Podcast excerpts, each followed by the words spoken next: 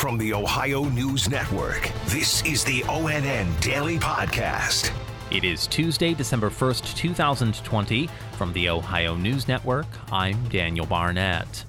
For Ohio, November was the worst month of the COVID 19 pandemic so far, but will December continue to see skyrocketing cases and hospitalizations? November accounted for nearly 50% of the COVID 19 cases Ohio has seen since the pandemic began in the state in March. November also tallied three times as many cases and twice as many hospitalizations as October.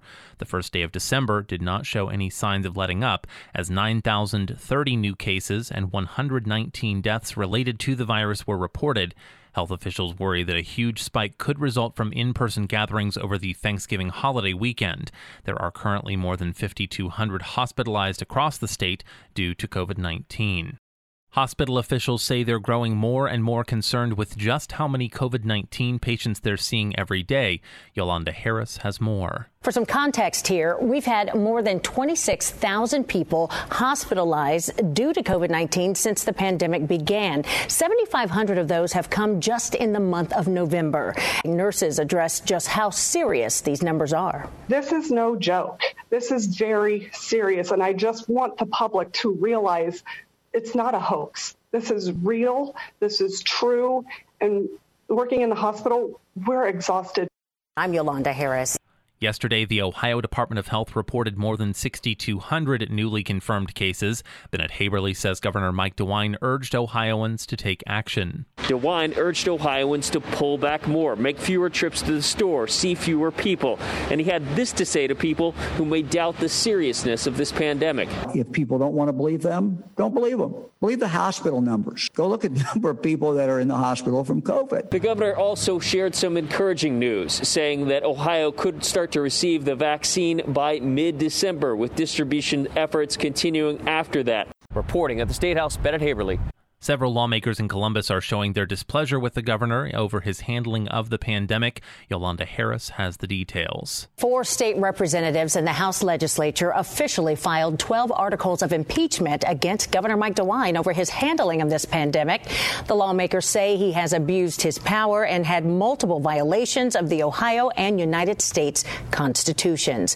Governor DeWine addressed this during his news conference. At some point, this foolishness has got to stop. And, and we've just got to get, and I'm not talking about most Ohio, there's just a small number of people who, who just continue for whatever reason to, to think that this is and act as if this is some big joke and that this is all some fantasy.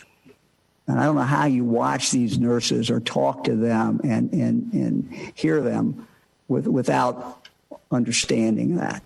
Governor DeWine cannot veto articles of impeachment. The Ohio House would need a majority, which is 50 votes, to approve it, and the Ohio Senate would need a two thirds majority, which is 22 votes, to remove the governor from office. I'm Yolanda Harris. More than 50,000 people in northeast Ohio remain without power following the first measurable snowfall of the season. Affiliate station WKYC TV in Cleveland reports that major outages were reported in Cuyahoga, Geauga, Lake, and Ashtabula counties, leaving approximately 52,000 customers without power. Those outage totals were down from early this morning when closer to 60,000 had lost electricity. Some areas saw 7 to 10 inches of wet, heavy snow paired with gusty winds overnight and throughout the morning and early afternoon.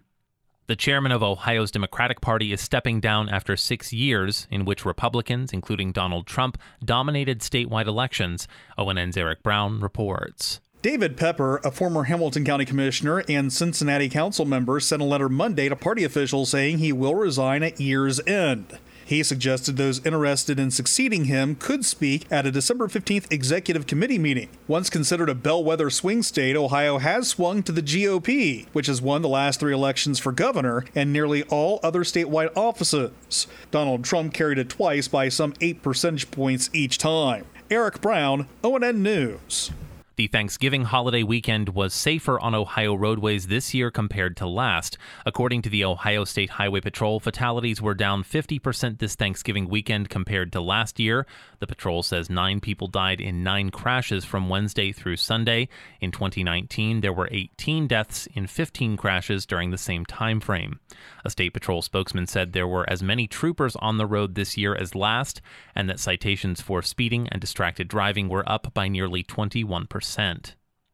And as minor league baseball struggles to keep its ties and funding from big league clubs, one change is being made involving the Cleveland Indians. ONN's Michael Kelly has the details. After 21 years, the Class A Mahoning Valley Scrappers will no longer be the Indians' short season affiliate. The move comes as Scrappers management announced plans to join the newly formed MLB Draft League, which will feature top college prospects ahead of the summer MLB draft. An announcement from the MLB as to which minor league teams will stay and which will go is expected in the next week or two. Michael Kelly, ONN News. Special thanks to affiliate stations WBNS TV in Columbus and WKYC TV in Cleveland for their contributions to this newscast.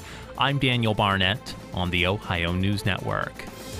This has been the ONN Daily Podcast, a production of Radio Ohio Incorporated on the Ohio News Network.